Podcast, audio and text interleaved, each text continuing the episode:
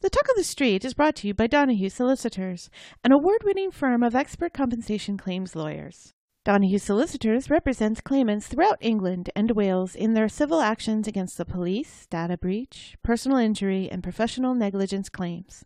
To start your compensation claim, go to www.donahue-solicitors.co.uk or call 08000 124 246 today.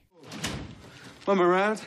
Um, no, you've just missed. Uh, she's not really happy with you for getting Mother's Day. I've forgotten it. Just busy, that's all.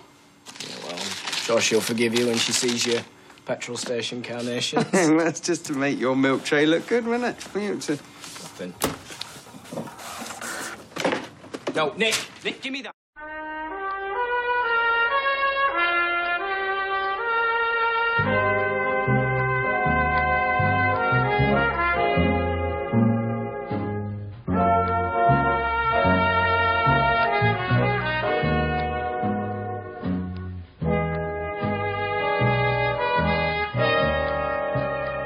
Hello and welcome to episode 96 of The Talk of the Street, an unofficial Coronation Street catch up podcast that thinks Brian didn't deserve that.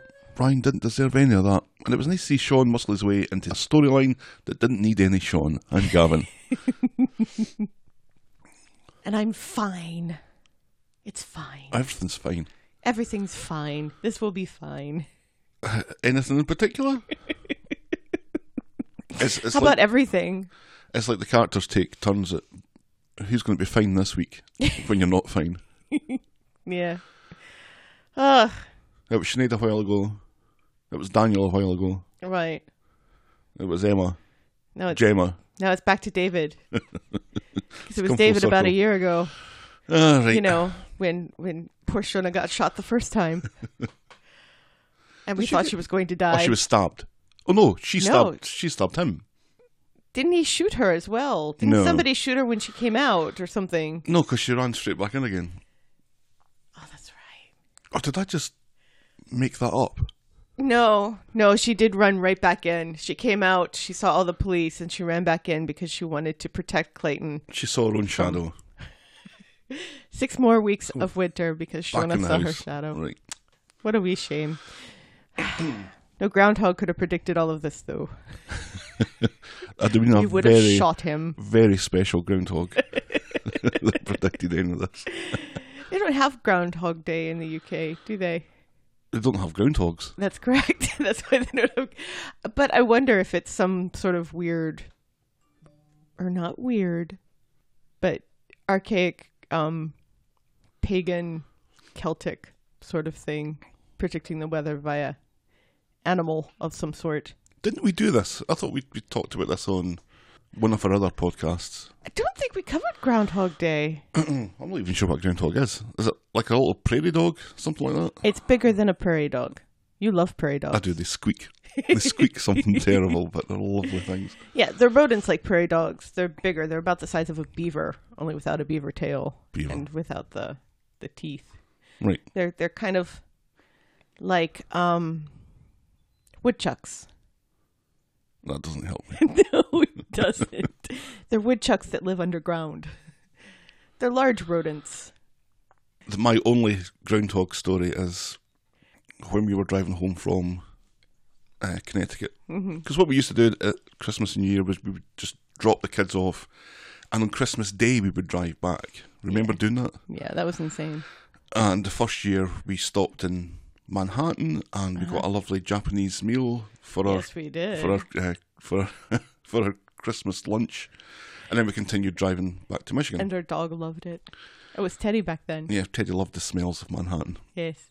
second year, we keep on passing by Punxsutawney, and every time I would drive past Punxsutawney, I think we need to go and see Punxsutawney because that's where Groundhog Day was set, not filmed, but that's where it was set. Right.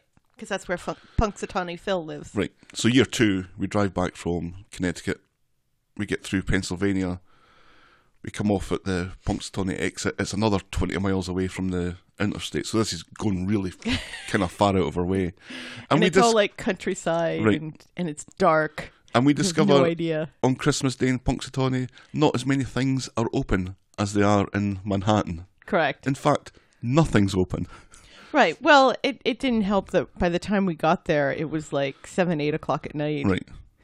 You know, so even even on a normal day in a small town, our options would have been limited. But we saw all the groundhog memorabilia sort of thing, and all the little statues they have, and Right. the bits and pieces. Took in a the- picture the of you town next centre. to the carved wooden right, Puxatawny Phil. and then we tried to find some place to have Christmas dinner, and the only place that was open was a truck stop. Yeah, about thirty miles further down the road. Once we finally got back onto the interstate, Right, and and had to pass a couple of uh, horse and buggies because we went through. Uh, Amish country, yes, and that was the most depressing Christmas dinner absolutely. of all time, of all time. I really feel for the truck stops right now, though. So Mm-hmm. So that's what- so we stopped coming home on Christmas Day after that. Do it on New Ah. remember Year's Day night. stopping in places. Remember eating in restaurants. And walking around and talking to, to people you weren't related to. Restaurants were uh, businesses where people would go and uh, buy p- made food. They'd buy a meal And that they was would sit cooked on the down premises usually. and you'd eat it there. Yep, and you'd order drinks, and people would serve you. Yes. So it, it, basically, if you didn't want to eat at home, you would go to these places called restaurants, and you would you would eat there, Right, for And a you- Uh, wee change. and, and you'd you'd have to pay for it, Right. and you'd usually have to tip the person who was bringing your food just to Yes. be nice. Yes, just to be nice. But it was nice Well- just to get out of the house for like an hour and And also so the servers could have a living wage right. yeah, because they don't without a tip. those restaurants. Those were restaurants. I try to get out once a day. I, I typically have something that I need to ship, and that helps. Although the past couple of days I haven't had anything that needed shipping, which is worrisome, but never mind. Um, but there's been a couple of days where I haven't, and those are the days that when bedtime comes for the kids and they drag their feet, I'm like, no, get out. Mama needs her alone time because I'm used to having so much alone time in this house, and now I have none. but you know, all things considered, I think we're in a really good spot, and we're really privileged. Oh, absolutely. That, that- that's we still, have massive privilege, the two of us. still. Uh, some days are better than others. Yeah. Let's put it that way. Yeah, my, my Because you're used to being in solitude right, through the day. I'm used to sitting in a busy office with people coming and talking to me right. three or four times a day. Well, that's why I try to come in and talk to you. Unfortunately, you're typically conference call at the point. But yeah, I mean, That's a thing that's been difficult to to deal with is all the different methods of having a conference call. right? And Because all you these guys people- use different. People use different things. So we've got Skype for business, we've got Microsoft Teams, we've got Zoom, we've got uh, some other one, and I have to do different things for each one. Like I have Right. to sometimes the mic on the computer works, and sometimes it doesn't. Sometimes I have to call in. Sometimes I have to get onto the meeting outside my VDI, which is on my iPad, and that's weird. Yeah. So, but yeah, Aren't ex- you- aren't exactly. you glad? Privileged first world Are- problems. Aren't you glad that a year over a year ago I covered up the camera on our Mac so nobody has to see you? yes, they can see me on the iPad though, Oh well, A- and, and they're, they're starting to insist that we use video, which I don't like. no, no, that kind of sucks. I don't care what anybody's doing. I don't care what anybody's house looks like. Right. um yeah, they're they're talking about starting up some training for for me and for some other people using Skype. Oh, nice one. I can't imagine that's going to go well. It's difficult training because I was in training last week and it's difficult. yeah. Anyway, shall we preamble, my dear? Yes, please. Give me some of that virtual Corey news.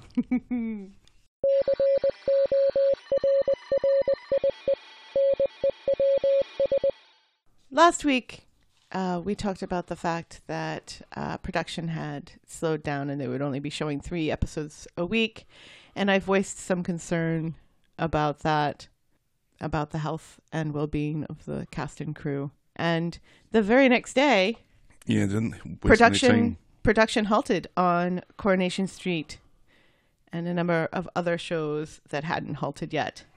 New episodes will air at least until mid-June. They have enough Right. in the can, especially with this whole spread out thing. Right. So I take full credit for, for them finally making that decision. It was all me. Anyway, Anyway, the New York Times has even reported on this as this is an unprecedented event. I don't think they've halted production ever. I can't think they would have a reason to. No. They even interviewed American fan and podcast producer Helen Broom for their piece. That's you. My God, that's me. They interviewed me. How about that? Yeah, I they was, interviewed moi. yeah, I was stuck in training, so I couldn't be part of that. you were on the phone with them for good 20 minutes, Yeah, and they used one paragraph. yeah, which is fine. It's fine. You know, you and I are writers. We know about editing and trying to fit things in. So, I'm not. I'm not bothered. No, the way the guy works is that he speaks to a lot of people who say a lot of things, and he Right. takes little bits from from each and puts a coherent story together. Then an editor looks at it and takes bits out. Right. that's- Absolutely. that's how it yeah. works. I mean, I've been interviewed for things before. Um, not at this high. You know, I've been interviewed by local news, television, and uh, and newspapers. Yeah, a few times. but never in the New York Times.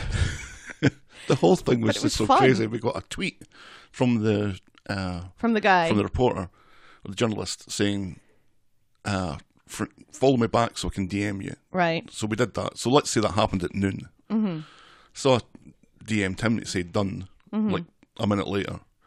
He came back saying, Can I speak to you guys about Yeah. Can I can the I have your situation phone numbers? And, and stuff? And he did that maybe two minutes later. Right. And I I messaged him back with both of our phone numbers and said I was available right away, and that you would be available at such and such a time. Yep. And about five ten minutes after that, he gave me a call, and we had a nice wee chat. It was it was difficult at times because he was calling from London, Right. so it was a bit garbled at times. So I had to ask him to repeat himself a couple of times. I think he had to ask me to repeat myself a couple of times. I don't think he understood my accent very well, but You're perfectly clear. I don't think anyone would have any trouble with that. that was a joke. Oh, really, because it wasn't funny. Oh, well, you could just fuck right off then.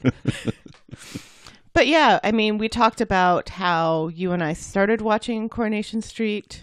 You know, I told him the story of that uh, that motel over by um, Lake Erie Bay City. and Bay City. So the Where? Lake Huron. I f- flipped on the TV and you were in the bathroom and you heard wah, wah, wah, wah, wah, wah, and you were like, oh my God, it's Coronation Street Coronation Street. in America. Who knew? But it was a CBC Right. station because we're really close to Canada. Thank God. Mm-hmm. Yeah, that might come in handy. Yes, it might. Um, and you know, I, we talked about a little bit about, you know, he was like, "Well, are are you upset that they postponed and stuff?" And I was like, "No, not really.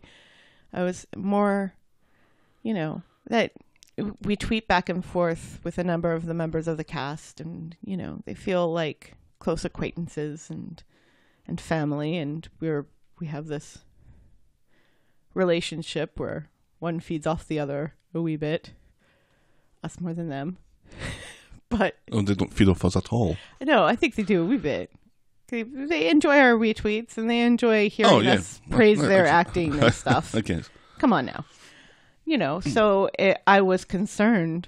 I was very concerned for the health and well being for all members of the cast. And so it was more of a relief than anything else. Um, and we talked, we talked quite a bit about the differences between American and British soap operas, you know, and how I found it really interesting the difference between a soap opera that happens with regular people as opposed to, say, Dallas Right.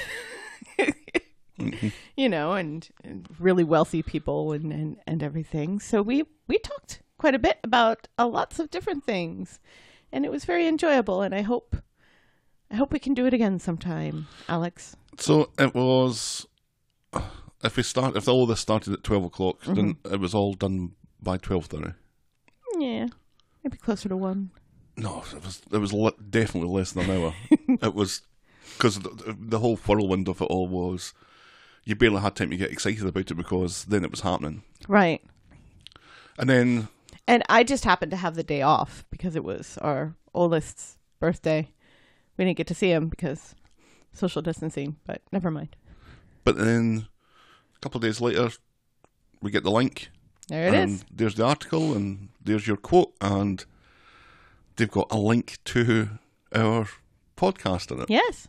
Which So, was welcome amazing. new listeners. There was a little uptick. and and we will uh, we will definitely repost that article after after this goes live. So if you missed it the first time, you can catch it the second time. Yep. Finally, joyous news. Mazel tov. Mazel Tov? Mazel tov, as Sally Carmen and Joe Deteen have become engaged. That's lovely. Joe, aka R. Tim, posted a tweet of their hands holding flutes of champagne and Sally's ring finger sporting a fetching emerald. Joe says in the tweet, She said yes, everyone. COVID 19 can fuck off. we couldn't agree more. Fuck off indeed. Congrats to you, you two crazy lovebirds. I look forward to the show writing in a dream sequence where Tim is married to Abby and Sally is the third wheel. Oh. I don't think I look forward to that. I do. I'd much rather it be a dream sequence than something that actually happens. That's what I'm saying. So yay! Yay. Muzzle tough. Congratulations, folks. Yes. Congratulations. Love in the time of coronavirus. I look forward to somebody writing that novel. I love you. And I it- love you too. and it's good to have someone to love during this time, someone to hold your hand or fist bump from time to time. So, congrats to you guys. And that's Corey News. Our mailbag. Kev wrote in to say, What happened to Friday Night's Corey? It wasn't on. That's correct. But then that was going to happen anyway, wasn't it? yeah, there was a Wasn't- football match. but then there was no scheduled, football and match. There was no football. I wonder what they showed. I don't know. Very curious. Have you? Well, we talked about uh, John Oliver the other day. I was curious and actually watched a bit of Jimmy Fallon last night, where he's recording from his his like Is that the one I Man hate? cave? I can't remember. Is that the one I hate? he's yeah he's he's the one you hate, and you know he's he's like in his man cave where the walls kind of look like birch bark and everything, and he's interviewing um that that chef that feeds all the immigrants who's really awesome, Joe Andres. and Joe Andres and his daughters are like making food, so they're going back and forth between a feed of Joe Andres in his kitchen and Jimmy Fallon in his basement. It was kind of depressing and and not comforting at all. All of this reminds me of the Mitchell and Webb sketches, uh, where it's a post-apocalyptic game show, and it just- just keeps on flashing up on the screen. Remain indoors. Remain indoors. Canadian Helen wrote in to tell us that we were in the New York Times. Thanks, Thanks, Canadian Helen. Canadian Helen.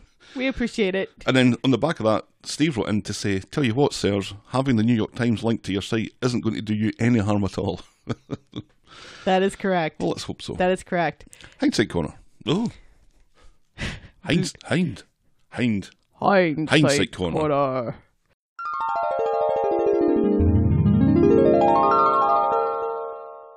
A blue, blue, blue, blue, blue, blue, blue, blue, blue. And there's nothing in it. Blue, blue, blue, blue, blue, blue, blue, blue, blue, blue.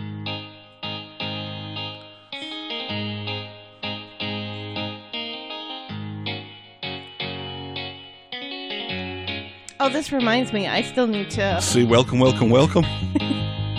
Yes. Well, I need to say welcome, welcome, welcome, and also watch the second episode of Westworld. I watched it and I can't remember a single thing about it. I'm going to have to watch the whole thing again. and I've still got Better Call Saul to watch. Welcome to Last Year Tonight with me, John Oliver. Just enough time to quickly talk about Suez. This was Brian realising that mum, that Roy's mum might have had a dalliance with someone in Egypt in the 50s, with who turned out to be Richard's dad. I Correct. suppose. I was Gavin, and you thought 45 was an ugly number, which was the episode number of that episode. Yes. We'll keep that for the politics podcast that we don't do. Your sweater hadn't arrived, but Charlie DeMello got his, though, as did Bavna. and it was quite funny seeing Bavna wearing a sweatshirt that had Bavna on it All right. as Rana Crying. crying. Yeah, in the picture, they're both crying, and it's so cute. My remaining interest in celebrities who share the initials RP died long before that segment did. We had episodes on Sunday, Monday, Wednesday, and Friday to go through last year. We had so many. We still got through it in an hour and a half, though. Woohoo! Fist bump. I didn't think Brexit was ever going to happen. and I mean, has it really happened? Well, yeah, Kind of. they're, they're committed to it now. Right, but still, I mean, Boris has the corona now, so You found the idea of Carla being comforted on the couch by Peter as sickening. and I stand by that. Peter is a rude shit to Roy in Roy's own house. Wayne appears on the scene, and I was initially mistrusting of him. I loved him from the start. Sarah lets Kate go to Rana's funeral, which is what Rana would have wanted, and we spent an awful lot of time talking about what Rana would have wanted. yes, we did. Ryan attacks Robert with a bottle of Windex and then later hides behind a plant. And you poo pooed my idea that Abby will eventually hook up with Kev. It took a long time though, you it got to happened. admit. It happened. um, Yeah, but it took forever and it it it Less than a year. it happened in such a convoluted way and they kind of had to force it and we're still uncomfortable with it. It happened. and that was Coronation Street and the Talk of the Street this time last year. Woohoo! Shall we dive? Oh, 22 minutes. Shall we dive in, Amadeus? Yes, please. Our first storyline tonight. This morning.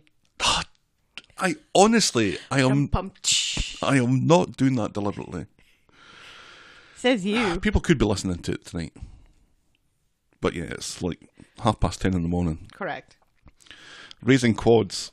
On Monday, Gemma wakes up to a crying baby. She gets up and takes it downstairs, and there's this weird droning noise and an odd filter around the edges of the frame, so you know something's not right. Yes. And then you definitely know that something's not right because Gemma puts the baby in the washing machine. Gemma, it, wa- it- that reminded me of uh like in the 60s and 70s there were all these urban legends going around of um hippie babysitters being so high on weed that they they stuck the baby in the oven and put a diaper on the turkey that was supposed to go in the oven oh, yeah that didn't happen.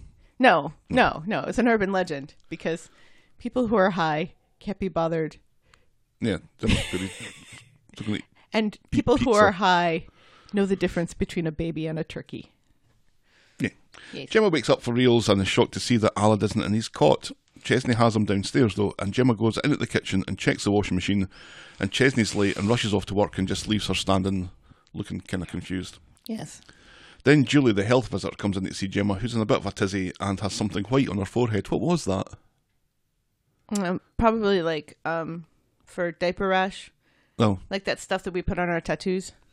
oh, tattoo goo. Mhm. Yes, tattoo goo. She's not using that on the babies though. Well, yes, because the because that's that's Neo neosporin. Is it neosporin? no, it's the A and D stuff. Oh, A&D, It's- that's it- right. which is supposed to protect against diaper rash. That's the initial use for it. I'm getting fucking so annoyed by notifications coming through on this iPad about people who've liked that stupid picture of a cat that you posted. two cats. Speedy Cat is in there too, but it's mostly baby. I'll post this. I'll post it to the to the talk of the street Don't do that. I'll just get even more of the bloody that- things. so that everybody knows what we're talking about. But you know what? People are liking um, tweets about episodes of Common Language as well, so it's working. Yeah, but it's, it flashes up over my notes. And it, anyway, I should probably switch those notifications off. Or mute them. Yes. Gemma explains that she's doing her best, and the health visitor makes sure that Gemma's eating properly and asks how she is in general. Is she anxious? Is she having alarming thoughts? But Gemma denies it and says that she's fine. She doesn't have the baby blues, she just has four babies. The health visitor recommends taking a minute to herself if she feels overwhelmed, and then she leaves. So Gemma is off to get formula because she isn't producing enough milk, and that's another thing that she's let the babies down about. Chesney says that she's not a cow, it's a miracle she's been able to feed them for this long in the first place. Absolutely. Gemma isn't interested in listening though. No. So back home, Gemma's trying to deal And with. also, Chesney could have worded that better, but that's all right. Yeah. Well, he said that you're not a cow, Right. Yeah. But you think cow, you think udders, you think teats, you think multiple calves feeding at the same time, and it's oh, it's quite a Yeah, it wasn't as comforting as I think he he meant it to right. be. Is he being deliberately? I think he's got a lot on his Vague mind about- too because he's working double shifts at the kebab shop. He's got five kids to feed, and Gemma. And all the hot water for those baths that, that Joseph has. Would you stop with Joseph in the bath? Gemma's trying to deal with screaming babies. She looks at the washing machine and then looks like she doesn't trust herself. And she runs out of the back and sings a nursery rhyme to herself, but ends up getting locked out of the house. And she tries to kick the door down, but to no avail. And I was wondering, is this going to be the third door that's been kicked down in Chesney's house in the last like 12 months? Let's wait and see. We will see. Bernie has got some foil balloons for Gemma's first Mother's Day. She only has three balloons, so nice one. Jess, who's sweeping outside the kebab shop, thinks it's a nice thought, and Bernie is determined to cheer Gemma up. So Bernie's knocking on the door, hearing the babies crying. She goes off round the back and sees Gemma still trying to kick that door down. Bernie offers to go get Chesney, but Gemma doesn't want him involved. So Bernie pans in the window with a brick, and they get in that way. so back in the house, the babies are, of course, fine. They're fine. Gemma looks shell shocked, and Bernie looks on with concern for her daughter. Gemma gives herself a hard time and then throws out the Mother's Day balloons. She calls herself a danger to the quads. Sometimes she doesn't want the babies to be there. Bernie reveals that she struggled too. Shockerini. Right, yeah, she had twins and she was essentially a single mom. She didn't even have somebody like Chesney around. and she admits to almost abandoning them in Safeway. Jim admits that Chesney doesn't know much about how she's struggling, and Bernie says that he needs to know, and Yes. Gemma should go see a doctor. Yes. Either or, take your pick, she says. Both. Both is good. Chesney comes home to find Bernie moving in. He doesn't think that this is a great idea, but Bernie says that she's here to help out properly this time. And then he notices a window. Bernie takes the blame for that and will pay to fix it. At home, later, Gemma's on her own, looking like she's now terrified of her own children. Poor Gemma. That's a wee shame, It is a wee shame. because she's not really getting a chance to enjoy any of this. No. And she's not allowing her even allowing herself Right. the chance because every time somebody says, "I am here, I will help you," which Bernie has done, Rita has done, and Kathy has done, she pushes people away because in her mind, getting these people to help her means she's a bad mom. So she has to do it all herself in order to be a good mom and that's that's unfortunate but that's you do think that You do? that's real That getting help is a sign of failure. yeah Hmm. i still feel that way sometimes Oh, you're you're terrible at asking for why help. do you think it's hard for me to ask if it's for gas money You're awful at asking for anything. that's true On Wednesday, Bernie is singing to the babies when Gemma gets up. She can't sleep. Bernie has fed and changed the babies, and she's got a washing on as well. Make me feel useless, says Gemma. She doesn't it need uh, Bernie fussing over her. Bernie's here until Gemma sees a doctor and has booked an appointment for her. Either go or speak to Chesney, and Gemma checks her nipples. right because um bertie burn not bertie bernie has made the appointment for chafed nipples or something Uh, No, it's- I can't remember now what happened. she, she said to somebody, Bernie said to somebody that Gemma has uh, cracked nipples, right but I think it was either Billy or Paul she said that to, oh or maybe Chesney. oh But anyway, yeah so yeah Bernie and Gemma go to see Dr. Gardas. Gemma insists that she's fine.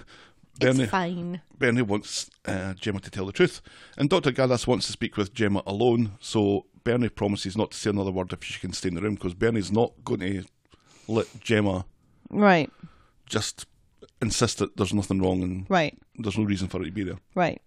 But Bernie's closed mouthed policy doesn't last very long, and she tells Gardas about Gemma's dark thoughts. Gardas suggests antidepressants or therapy or support groups, and Gardas will get in touch with a health visitor to make sure that she comes out more often. Yes, and she says, you know, we could off because she because Gemma doesn't want to go on antidepressants, and I can kind of understand if she's still breastfeeding that she Right. that, that she wouldn't want to go that route. Then Dr. Kata says, "Well, we have a uh, we have a waiting list for for talk therapy, which you wouldn't have, Gadas, if you hadn't fired Toya. Right. So it's your own damn fault. Hello." Ugh. Gemma insists that she has nothing more to say, everything else is fine, and Bernie isn't buying it. So outside, Bernie thinks this has been a huge waste of time, and she tells Gemma that she's got postnatal depression and she needs to talk to a professional. Correct. And Chesney overhears this ruckus and demands to know what's going on.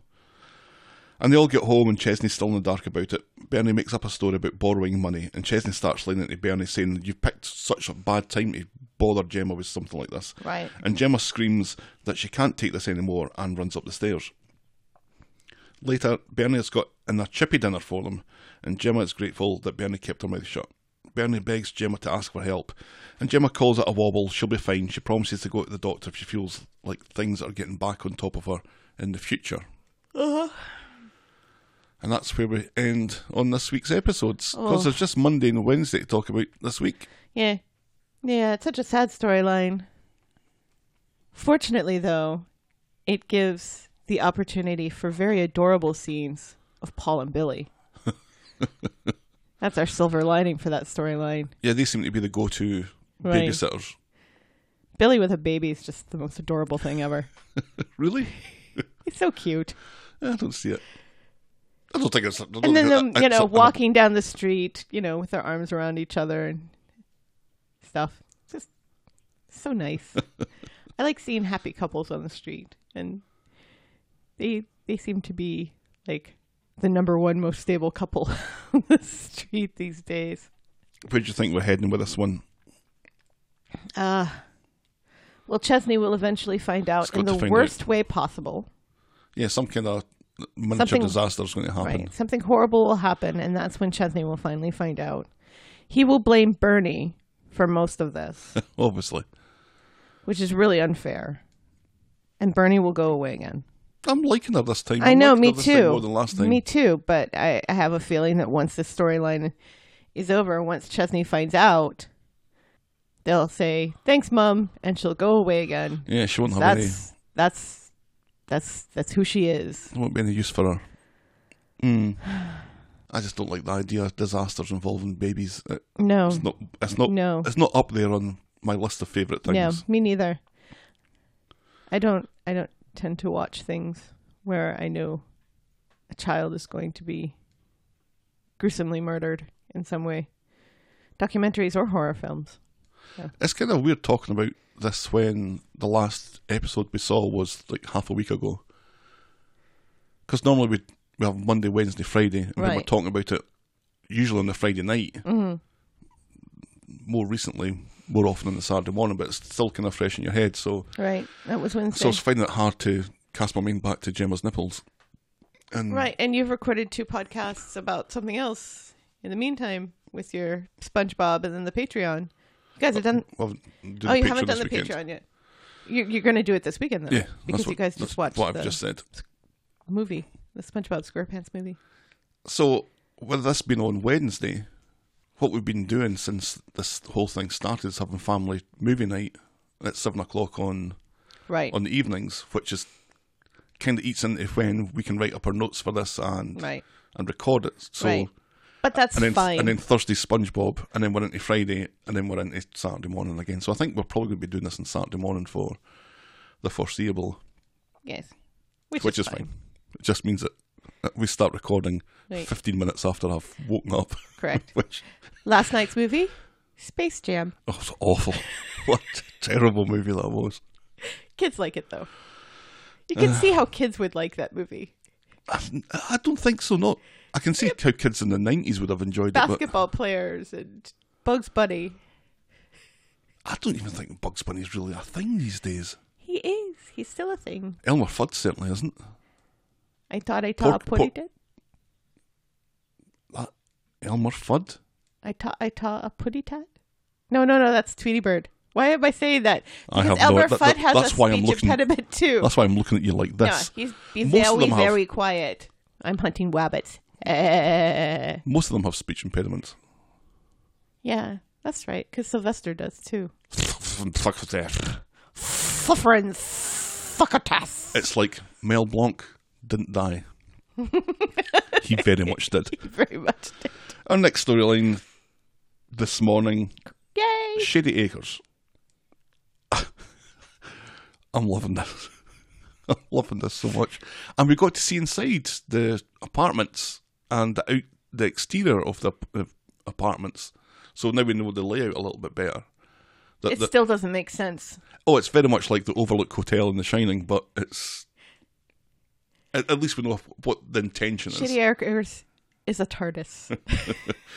At They Shady fit so much Acres, in there. Norris is complaining about fruit in his sausages. It's Monday, and it- it's That's, Mon- That sounds like you complaining about fruit in your sausages. I don't like fancy sausages, no. yeah, you complain about fruit and cheese as well. Oh God, no! Whereas I love Stop, fruit and cheese. stop putting fruit in things. If I want to eat fruit, I'll eat fruit. I won't eat fruit. this is the only way to get fruit in you. It's Monday when they're supposed to be learning new skills like watercolours, but Norris just wants to have a nap. In the watercolour class, everyone is dressed in blue overalls. It was like, like Breaking Bad. Right. It was weird. why? Why? Why is everybody wearing protective rain gear inside to paint? Do they really think old people It's so messy. steadiness is so bad? So, yet again, the person who's supposed to be taking the class hasn't showed up. So Charles is taking this class. Mm. This is going to be a Jackson Pollock class instead, and Ken is very pretentious, and Norris isn't.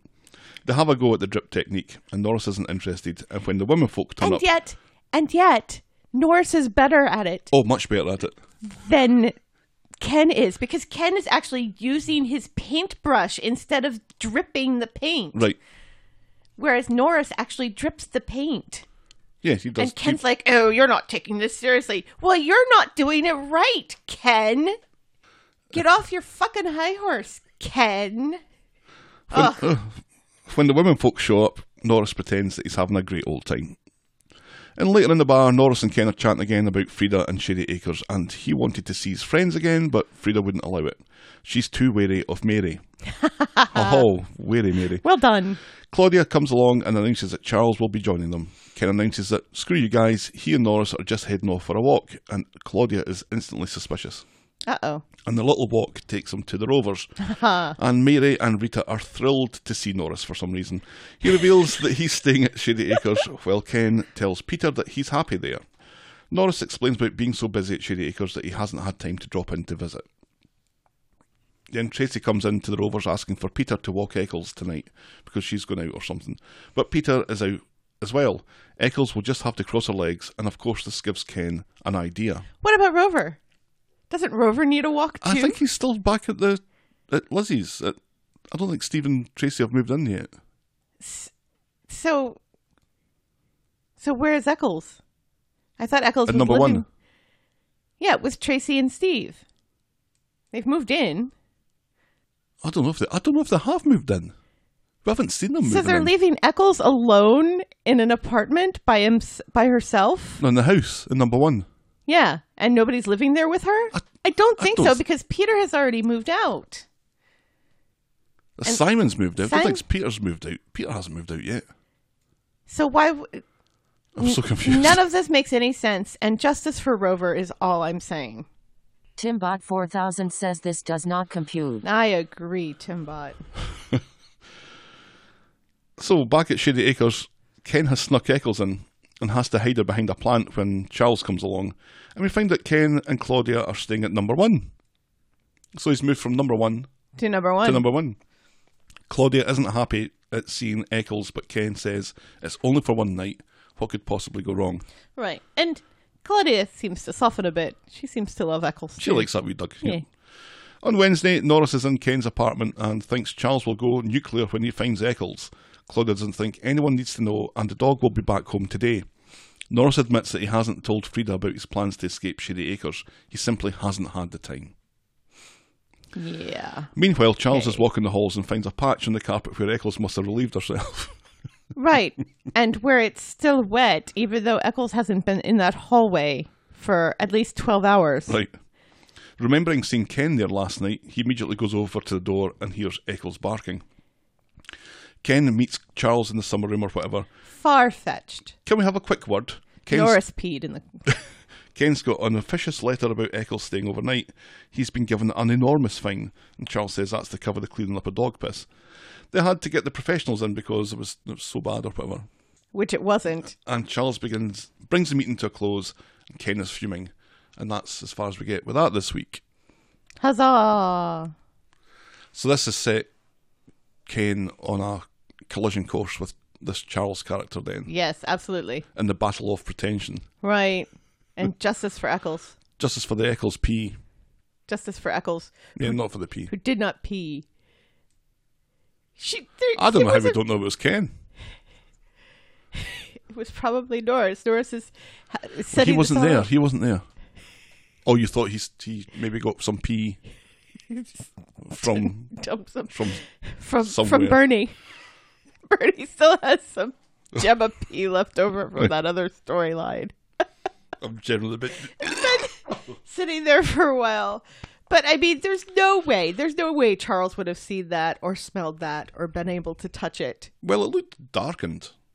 Yeah, but it was over in a corner behind a plant and a table. Hmm. Ay, ay, ay. because it looked like Ken and Charles were going to be getting on famously, Right, because they're both pretentious AF. right? But that's not going to happen anymore. Oh, Oh well, oh well. moving on. Moving on. Oh, down no, I'm- the I'm- I'm- road. I'm still enjoying this. Yeah, This all the scenes that are in Shady Acres or to do with the Shady Acres storyline are, are, are What pleasing is me. it? What is it really called? I know we call it Shady Acres because we're funny, but just in case, just in case somebody is listening and saying these idiots don't know what they're talking about, they're calling it Shady Acres. Because remember the whole Irish Tina thing. Oh yes, it's called the Stillwater or something like that, isn't it? Something water, Stillwater's Shady Water, Still Acres. I can't remember. It's something like that. But you know what we're talking about, Yeah. folks. We're just using a funny name because we can. We we got it wrong once and we just ran with it. That's that's typically how these things work out. Which brings us on to Tim's fucking dad. Oh, fuck him. This is all because we don't we couldn't remember what his name was and just referred to him as Tim's dad. Not Because that we he's a should be. fucking We don't asshole. have to be explaining this. I feel, I feel this is too much unnecessary information. On Monday, outside speed dial, Yasmin tells Tim's dad that she can't work today. She has terrible stomach cramps. Is this stress? I got the, the idea this is a, a result of stress. I got the idea that she was faking it because she didn't want to see Alia at work. Oh, maybe. He tells her to go to the pharmacy and then go back home. Alia asks after Al, bleh. Alia asks after her gran, and Tim's dad says it's the stress that's done it. She's had to go to the um, the doctor. Tim's dad is drawing up a new rota so they don't have to work the same shifts. Ryan calls Tim's dad a total wank. Oh, Oh, it's no, about time, sorry, Ryan. A piece of work. I, I think I misheard that. Still, about time, Ryan. Alia thinks that she's played right into Tim's dad's hands. Then she gets what appears to be a very important call. Tim's dad is called home, but she can't talk because there's a knock at the door, and it's Ryan, and he asks Yasmin to come and see Alia. She had a phone call, and she'll only speak with Yasmin, and Yasmin grabs her coat, and they leave. Yasmin and Ryan go and see Alia, and there are two weird women and sitting in the flat. They're police officers who have information about Tim's dad that Yasmin needs to hear, but she doesn't want to hear any of this and storms out. And the police can only talk to Yasmin, and so they give Alia their number if Yasmin ever changes her mind. Alia goes to see Yasmin to apologise for tricking her, and she tries to talk Yasmin into finding out what the police say and offers to put the number in her phone under the name Claire so it doesn't look suspicious if Tim's dad goes through it. Yasmin gives Alia her phone. So she kind of relented and allowed that, but she still Right. doesn't seem to be interested in finding anything I, out. I, Was it just done to shut Alia up? I think she is interested, but she has to say she's not interested Right. because she's afraid of Tim's dad. She's deeply afraid of Tim's Oh, dad. she's terrified, yeah. Back home, Alia tells Ryan that she doesn't think Yasmin will call the police. She's sure, she's sure Yasmin is too scared of Tim's dad to do it, but Ryan, he has an idea. and his bright idea seems to be to get Alia to call Zidane, but he refuses to come back to visit. He's off on holiday and thinks Alia is overreacting. Alia thinks that Tim's dad has won. And she tells Ryan that Zidane is Oh, that doesn't happen yet. yeah. No. It happens in that phone conversation. Nope, and it happens later because I'm just about to talk about it. Oh, fine. On Wednesday, Tim's dad is on the phone to the escort service and has to pay extra to get Rachel. And I had the idea that Rachel really doesn't want to do this again No, and so is demanding extra money in the hope Mm-hmm. Yeah. that Tim's dad, we'll fuck off to put it crudely, will pull out. or fuck off Oh. as opposed to fuck on. Tim's dad's making a fuss about Yasmin hovering, then Yasmin wondering what he's up to, then Yasmin wanting to come to the doctors with her about her stomach cramps, and then Yasmin saying not to bother. In the pub, Alia's just off the phone with Zidane. It turns out he's not going on holiday at all. He's getting married, and no one is invited. In Spain, He gets about. in Spain, and I He was, in like, Australia no, last year. no, Zidane, don't go to Spain. don't. It's dangerous. Don't get in an airplane these days. And then I remember that this was recorded months ago. You want to see how much it costs to get back to Glasgow today?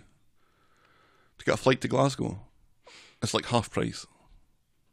And they're saying that they can do social distancing on a plane, which Well, that's because nobody's flying, but that air is recycling in all there. the time, right? You're which is breathing everybody's air, Dirty, so it dirty air. doesn't matter if you're sitting six feet away from somebody or sixty feet away from somebody. Right. You're breathing their their air. Yeah. Plus, aren't the borders closed right now? They are. I don't know if you can fly in. Yeah, I don't. Uh, Americans can't fly out to another country, Wow.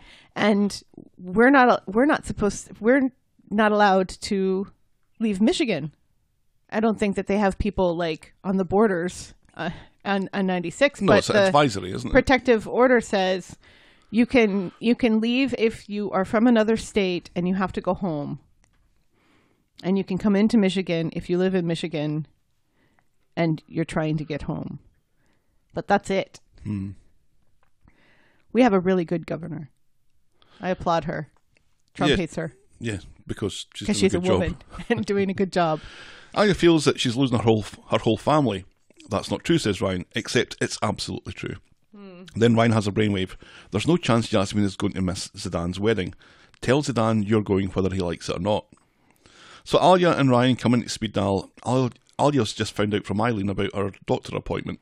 Alia has good news for her grand just as Tim's dad shows up. Zidane's getting married and he wants us to be there. That's wonderful, says Yasmin, who checks with Tim's dad to make sure it is wonderful. It's next week in Alicante. Tim's dad thinks it's too short notice. What about the business? And Alia tells him that he doesn't have to worry about that because he's not invited. Close family only. Right. Wah, wah. then Alia and Ryan have been invited round to Yasmin's. She, imag- she imagines that Yasmin can't go all of a sudden, but no, they've got cover, and Tim's dad is going to come too. If he's not close family, what is he? He's a dick. That's what he is. Yeah. Spain, here we come, he And says. and he bristles a little bit when Alia says to Yasmin, "If you're worried about money, I can I can pay for your ticket." Right. It's like we don't need your money because we're already stealing your money. But he's still pretending that they're sort of going from was it pocket to mouth? Is that the phrase? Hand to mouth. Hand to mouth. right. He's still playing that card uh, that Yasmin still seems to be buying. Right. And yet also saying that they have enough money to move to Cyprus at the same time. Right. At the same, you know, we don't have a lot of money and you can only spend $20 for a week's worth of shopping, which is impossible. But also we have enough money to move to Cyprus. Right. Hmm. Hmm. Do you think they're going to go to Spain? Yes. This I is good. think, I think, I think this might be. I, I, I think you know once Sedan sees what's happening, like Tim's dad will slip up somehow in front of Sedan. The the mask will slip. The thing is, if if it, if they do end up going to Spain, then we're not going to get to see any of it. Probably not. So that makes me think that they're not going to go to Spain, Hmm, Plus, they'd have to pay the actor that plays Sedan to Uh, come and back. they're, they're not about to start doing that. No. This is this is where it gets confusing because it's going to happen. It's supposed to happen next week. Right. So in terms of the pre, the pre-planned storyline was that at some point next week, Sedan's getting married. Mm-hmm. So at some point next week, something should happen to prevent them going to the wedding. Right. This now means that this could either happen next week or the week after. Right. So I don't know if we're going to see see the consequences of this as soon as I'd like, Right. because I think the consequence is going to be the thing is going to be the catalyst that's going to get Tim's dad going through that bacon slicer whilst on fire with a with an electric cord around his neck, And uh, um something up his arse. the uh, Right. the pole that they put the elephant hoof on. right up his arse. Yes. I'm sure that there's a name for that pole in the kebab shop where the elephant. Did you say elephant hoof? Yes, and I know it's not elephant hoof. I know it's not elephant hoof. We're in the middle of a pandemic, people. Cut me some slack. Hoof is a funny word. Our next storyline This morning. at the moment is dating Evelyn. This was wonderful as well. It's very cute. oh, It's very cute. I still wish it was Roy, and it will eventually be Roy. was- But this was cute. I, this is kind of coincidence, I know, but the fact that we've got the Cherry Acre story and dating Evelyn Mm-hmm. happen in, during the same week and during the same run of episodes is Yeah, it's given me some joy this week. I have it's to nice. say, You like old people. yeah, and I've done. You especially like old ladies, but not like that. Holy shit! and old ladies like you. Well, everybody likes you. I've never met a person who didn't like you. I I, But- I find it easy to switch on uh, charm and wit when I'm talking to an old lady. Well, you do that with everybody, but especially with the old No, Oh, I ladies. don't think I did and it you're with everyone. very and you're and you're very sweet with them, like like that time last summer when you were helping Dee walk down the street to wait and and asked if she wanted us to wait with her before her cousin had the audacity to show up and pick her up after uh, Oh, yeah, I writers forgot about meeting that. and stuff. You you you're genuinely very sweet with with old women in a very in a in a maternal sort of way. Oh yeah, yeah. Yeah, yeah. Every old lady is your adopted mum. Right, Yes. that's coming up five years. Can you believe it? This. I'm just glad. I'm just glad she didn't live long enough to see all of this. Oh, me too. That was, I was thinking I, about that. I just I can't imagine. It's hard enough with my mom being in Connecticut, and my dad being in Florida. I can't imagine having your mom. God, I'm just gonna start crying over there. Yep. During this, it would it would just be This will be five years. She she passed away on April seventh, which was also her dad's birthday. So my mum's gone for five years, and my papa would have been hundred. he was born in nineteen twenty. Oh God, I miss both of them. And I was thinking about my uncle Sammy. Oh God, yeah, yeah. God, please protect Uncle Sammy because. Oh well, he was practicing social distancing before social distancing was a thing. So, is we flat up there with the with the wood stove and the the hanging thing in the kitchen and all the little Little angel pulley. knickknacks in the in the china cabinet. Oh God, I love our Uncle Sammy. because he's in his eighties, so he's He's pushing ninety. Ah. He, he must, be. must be must be pushing ninety. He must be pushing ninety. so he's really vulnerable, and he has prostate cancer. yeah. And the doctor said, "This isn't what's going to kill you," which is such. I don't. I don't know if you get anything other than a Scottish doctor telling you that. anyway, let's. Anyway, we call were, your parents. you t- tell your Please mum- call your parents and tell, your mum that you love them. Yes. oh We were, God. we were cheery two and a half minutes ago because we were talking about dating Evelyn. Evelyn is up. She didn't die of a broken heart. no, and or the Arthur's coronavirus. burnt his bridges, and she tells Fizz and Tyrone. She asks one of them to take Cerberus for his morning walk, and Fizz agrees, and then she and Tyrone wonder why Arthur stood her up. Lots of dog walking this week, Yep.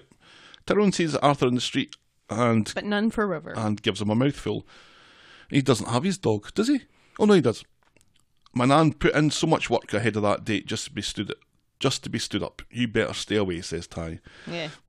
And at Roy's Rolls, Ty doesn't tell Evelyn that he bumped into Arthur. But then Arthur bumps into Evelyn in the cabin, so sooner or later people are people are bumping into each other all over the place. Correct. She, he wants to explain about yesterday. He was so insecure. He's an old man and Evelyn has barely aged. He felt like a teenager on the first date and then explained that Tyrone had told him how much of an effort that she'd made and had asked him to stay away.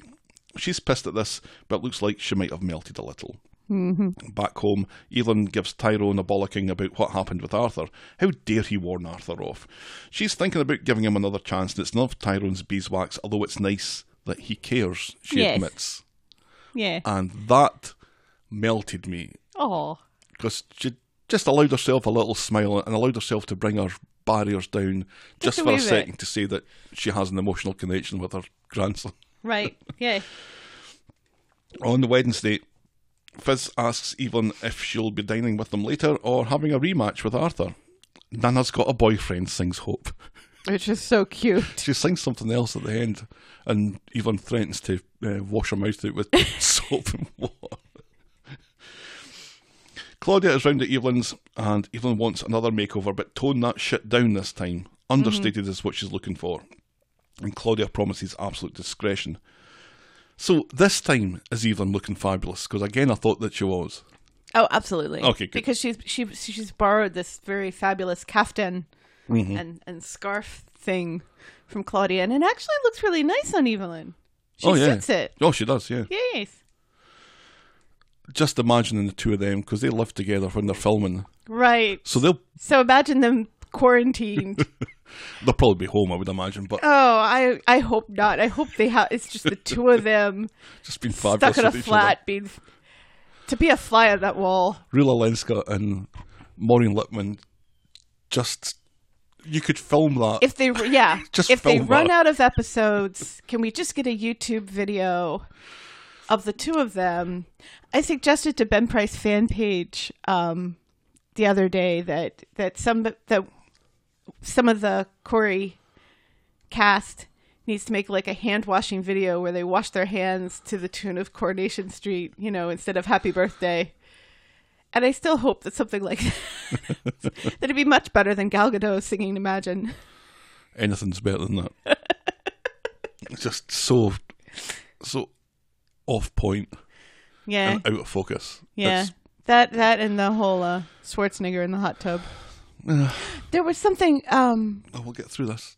we will, we will get through this. Somebody did something that I really loved and it made me cry, and I can't remember what it was. Oh, it was uh, the members of the NHS singing uh, "You'll Never Walk Alone." Oh yeah, that kind of. I'm starting to cry now again. Did you see the um the Uh. Thursday eight o'clock thing where Where everybody was clapping. Mm-hmm. Yeah, that, that that got me that got me hard in the feels as well. It was. I was a wee bit cynical seeing people like Boris Johnson. Johnson did- but, clapping. you know, we've got another podcast where we can talk about that, and that podcast doesn't exist. So, eh, I liked uh, um oh god, I liked the Steve Martin playing his banjo video. That one was good. And there was another one that I really liked and I can't remember what it is. So I'll have to talk about it next week. Evelyn rattles on, worried that she's making a fool of herself, and Claudia thinks it's wonderful, and Evelyn admits that Arthur makes her smile. So who cares what anyone else thinks? Keep me updated, says Claudia, and Evelyn gives her her thanks. Again, she lets her barrier down just to show a softer side. Arthur and Evelyn finally meet up in the Rovers, and they seem to have a lovely time watching people fight. and later, Arthur thanks Evelyn for a lovely afternoon and then asks her out again. Oh, we'll see, I'll check my, my calendar, says Evelyn. Then he gives her a small envelope with a photo of the last dance they went to all those years ago. Don't tell me you've been carrying this around in your pocket all this time, says Evelyn, and he, he says that yes, he did. But then he's only joking. Yes. It was in his souvenir collection. I love how the two of them wind one another up Yeah, like that. it's lovely. very cute. Arthur asks her to tell him when she wants to meet again, and they share a firm handshake. Then Side even looks at the photo and seems a little overwhelmed. Yes. And I can imagine that. This was a guy that, that she was gonna run away with, but then her dad had a heart attack all those years ago. I think if she was a wee bit younger, she'd have closed the door, her back would have gone up against the wall and she'd have slid down the wall. No, Evelyn would have never done that. That was her penultimate storyline. wow. Our final storyline is Shona is over and out on Monday. In Monday? Upon Monday. Nick arrives at number eight with a belated Mother's Day gift of petrol station carnations. Nick discovers a visiting request. David, it seems, is going to visit Clayton. Outside, David tells Nick that he's trying to protect Shona. Nick doesn't think that this is a great idea, then Alina barges by and mutters something about David being rude again.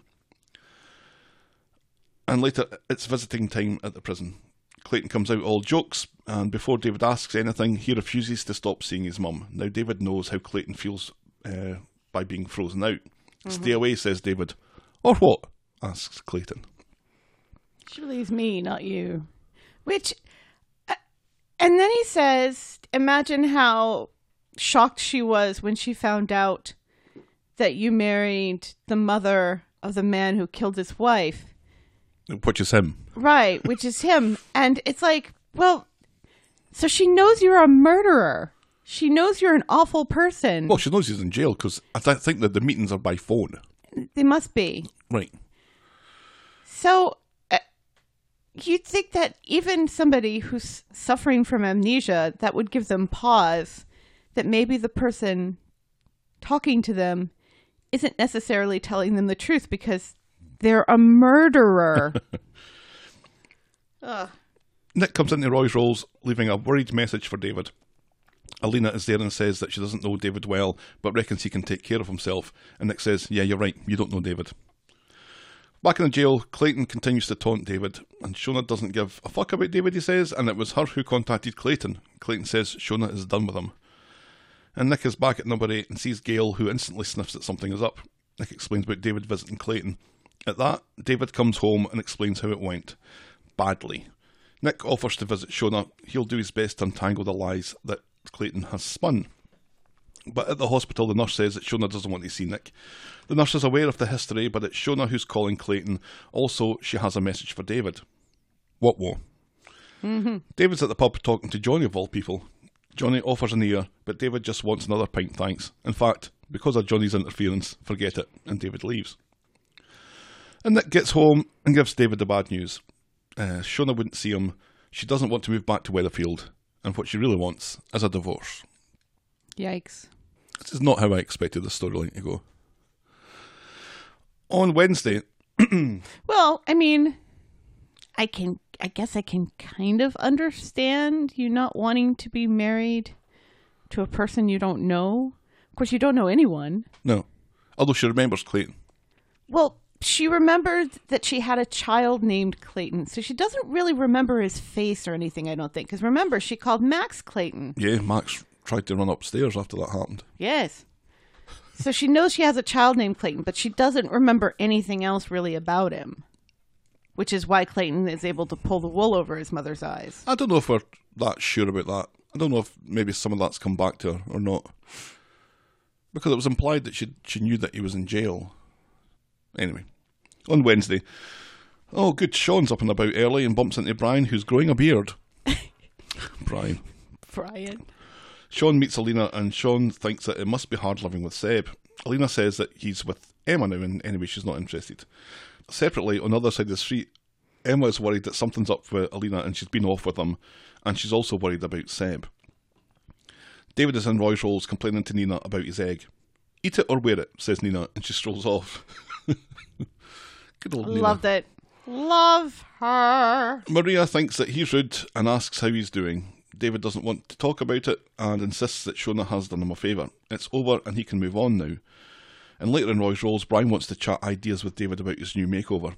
David could not give a single fuck about this. He calls Brian a middle aged busybody, and Maria tries to rescue the situation, but Brian would rather take his business elsewhere. Um, after some uh, further nagging from Maria, David finally agrees to take the day off and cheer himself up a bit. So David's got himself a cheeky wee carry out and he sees Alina sitting in the community garden, so he joins her and gives her a tin. Alina isn't in the mood to chat and calls David nosy. She turns down the tin, but he's already opened it, so she eventually takes it. And later, David and Alina are throwing stones at a can. David is rubbish and Alina is ace. David asks why she's so miserable. Is it a relationship thing? And she thinks that she made a mistake coming back, and, and he agrees that coming back here isn't a great idea because it's a dump. Yeah. But running away would make uh, those bad guys win. The bad guys being the human traffickers. Yes. David asks her to come along with him and have some fun, and she's worried about losing her job. So David grabs her phone and texts Nick saying that Alina is sick and needs to take the afternoon off. Mm-hmm. That's not creepy. That's not creepy at all. It's David. She calls him bad. Honey, you don't know the half of it, he says. So it looks like they're off to get their hole off of each other. Yeah. After after a very brief encounter. What a whirlwind romance it's been. He bought her a pint last week. He gave her a tin this week. And apparently that's all it and takes. that's all it takes. Seb goes to meet Emma and the Rovers. She's still down in the dumps about Alina and tells him about the conversation the two of them had last week.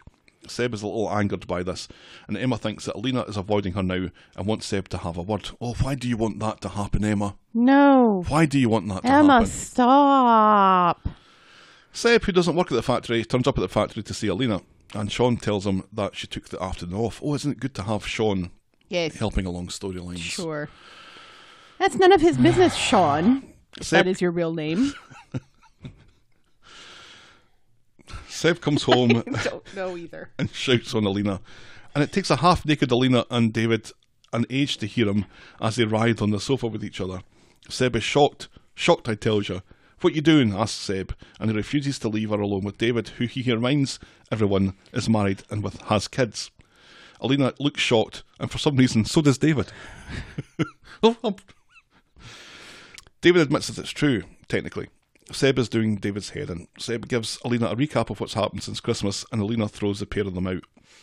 Which I- I find it hard to believe that no one has told Alina about this, considering how gossipy people on the street are, especially the people Alina hangs out with at the factory. Well, people kind of operate in little circles, and there's sometimes there's very little overlap. So you would imagine that the likes of But this is something that's probably been in the news. Alina doesn't know much about Brian's business, for example. Well, who knows anything about Brian's business? I'm not sure Kathy knows anything about Brian's business. no, no. There's been many a suggestive line indicating that Brian and Kathy get down to business quite a lot. no, good for them. Yes. Good for them. Now Seb's staring at his phone in the community garden. He has a missed call from Emma that he chooses to ignore. Uh, Later, he meets up with her in the Rovers and he says that everything's good, but he doesn't give any details. And he's quite snarky with her and quite snippy and orders a pint from her. Like, Yeah, he's an asshole. yeah, he's a total asshole. He's an asshole. The only thing good about all of this is that he's an asshole and Emma deserves better. Right. David and Nick go into the Rovers, and David wastes no time in winding Seb up about the Alina thing from earlier.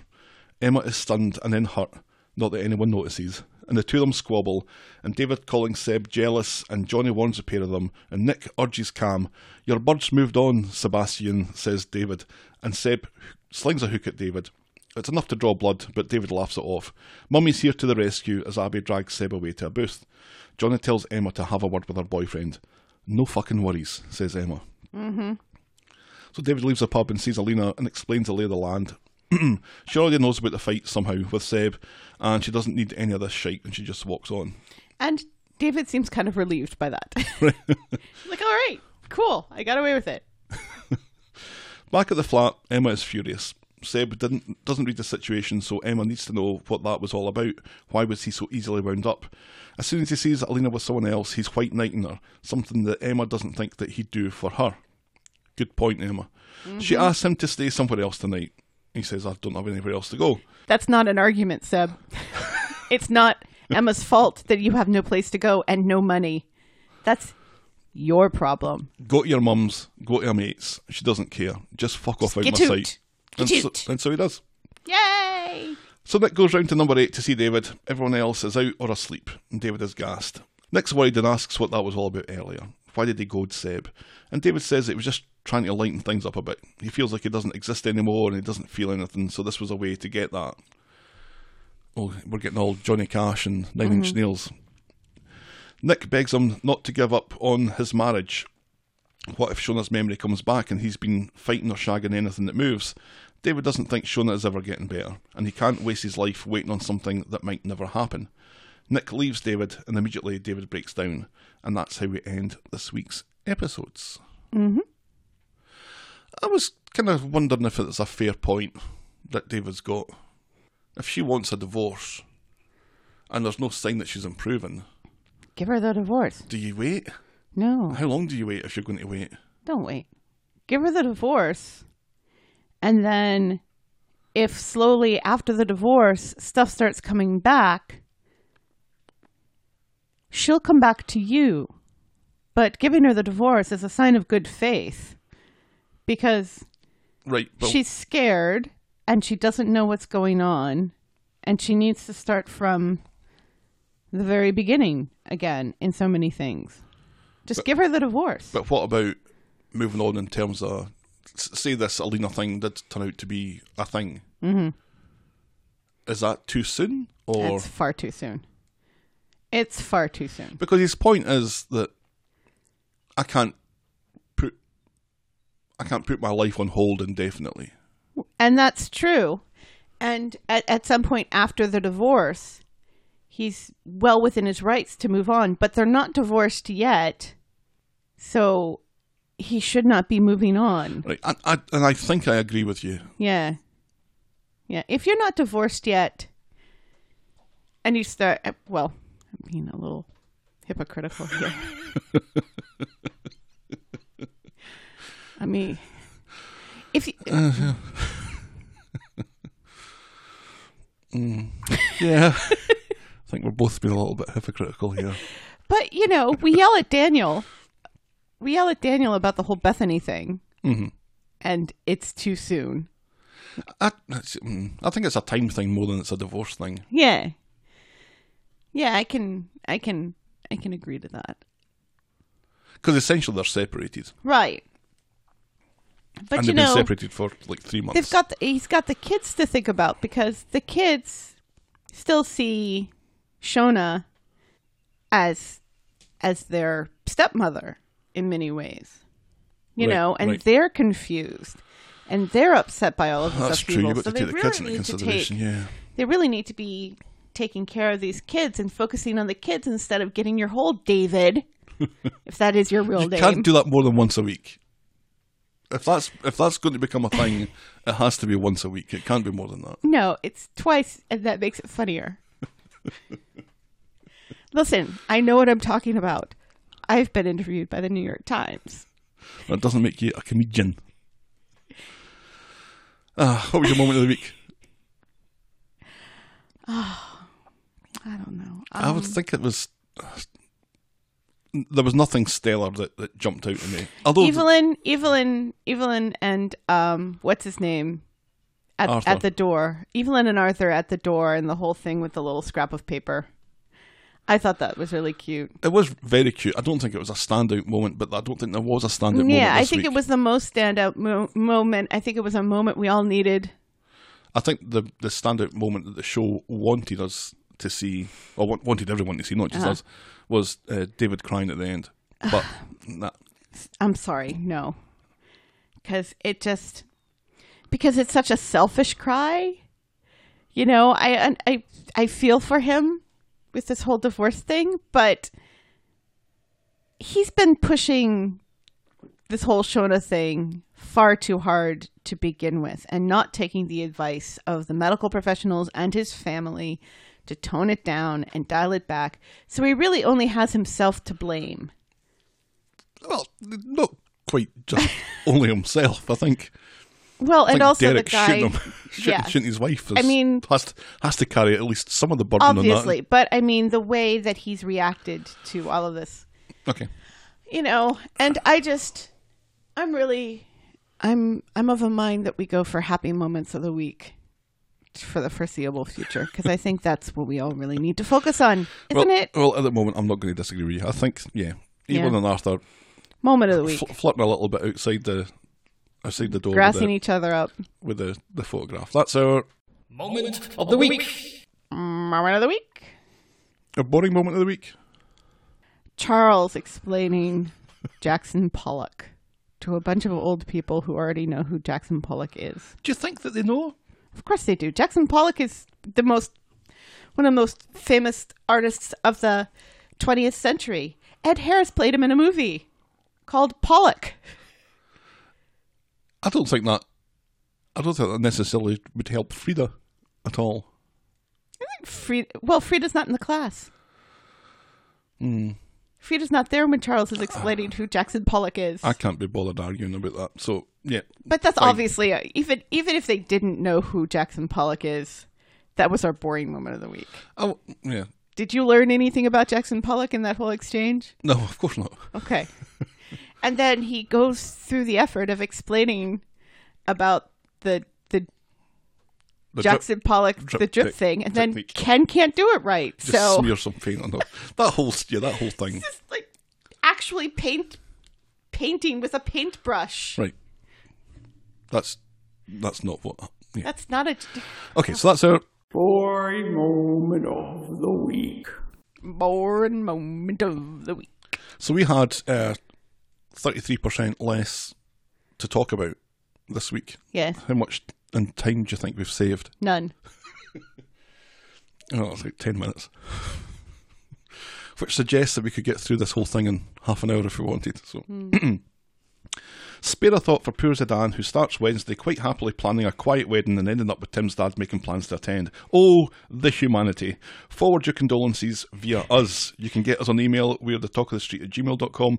Coincidentally, the address where you can go on Skype to leave us a voicemail or hop onto PayPal and send us a couple of badgers for our virtual tip jar. We are Please. at Corey Podcast on Twitter, Facebook, and Instagram. Please consider leaving a rating and review on the iTunes. It helps people like the New York Times get in touch. Thanks for making it to the end of another episode. We will be back next week. Uh, with hopefully less weeping. With- N- now with extra crying. It's with more talk of the street. Take care of yourselves, folks. Bye bye. Bye.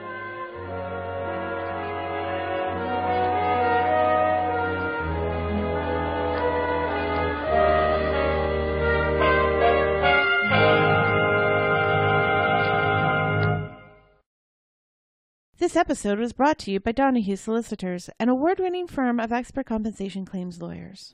Donahue Solicitors represents claimants throughout England and Wales in their civil actions against the police, data breach, personal injury, and professional negligence claims. To start your compensation claim, go to oh www.donahue-solicitors.co.uk or call 08000 124 246 today.